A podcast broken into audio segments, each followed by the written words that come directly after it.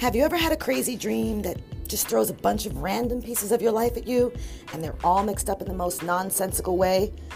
You wake up and you're just kind of like, what the fuck was that? Well, that's basically the best way to describe this podcast. I'm Juby, and I'm just trying to make sense of it all.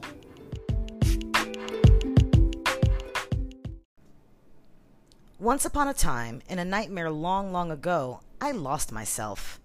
I leaned in and jumped headfirst into an ocean of misery after I'd made a promise to me not to swim in anyone else's pool of despair. I spent years treading water while I shrank to accommodate someone else's inflated view of himself. I spent years crying in the shower, begging the steam to choke and drown me. And then it was over, and the clumsy weight of heavy limbs was lifted, and the fear of breathing didn't strain my ribs, and once again laughter came freely and frequently. I don't need to learn a lesson more than once.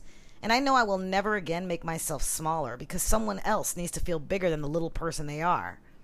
But I sure have met a lot of little people on my recent dating adventures. So earlier this year, I was getting to know someone, and I gotta admit, I was excited. He checked all of the boxes on the list. You know the list. Whether we admit it or not, we all keep a list of what we do and do not want in a partner and everything was gravy until he asked me if I would consider dialing my personality back a little bit. Wait, what? He explained that while he was intrigued by and attracted to my outspokenness and bright, brash demeanor, he also didn't think he was well equipped, his words, to deal with it all of the time, because I was a lot. Bitch, I am a lot, and I know that, and I love that about me. And anyone without a walnut for a brain loves that about me too. Well, I suppose there are some non walnut brain folks that don't love me, but fuck those people. And I am certainly not toning shit down for you. I'm not even the most a lot person I know. Being a lot is in my DNA, okay? One day I'll tell y'all about my grandma. I gotta wonder about these people that want someone to suddenly be less than. How is it that what excites them also repels them? Do they fear someone else outshining them? Will they die if they're not the prettiest trinket in the room? How come they feel compelled to make sure they're the only ones sucking all of the energy from the air?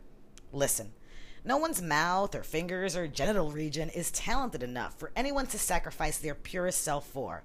In fact, there's currently a review floating around on the interwebs of a certain battery operated boyfriend that apparently handles all of that just so you don't have to deal with men that want you to change.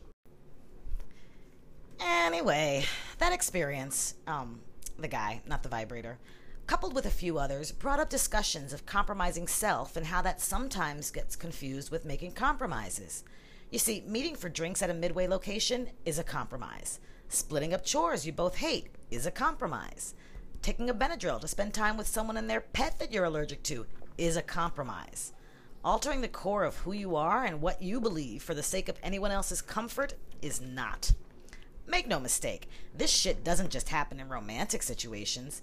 It can occur in family and friend relationships also. I've been very enthusiastic about paring down my social circle because of it.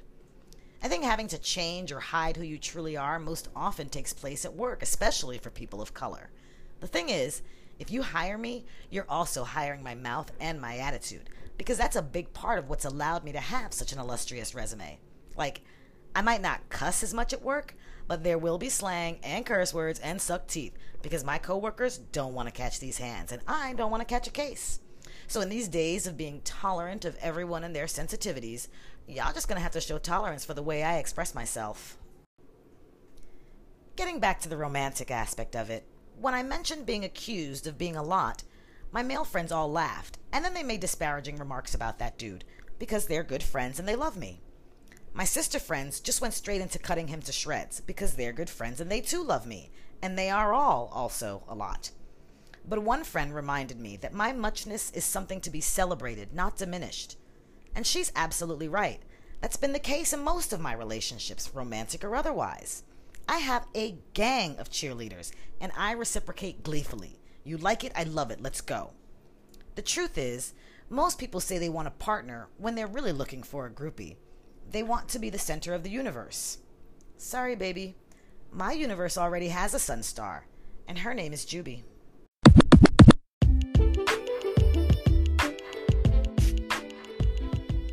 This episode was brought to you by my summertime mango mojitos. Next week, we're going to talk about sex and experience and whether how many partners you've had can help or hurt.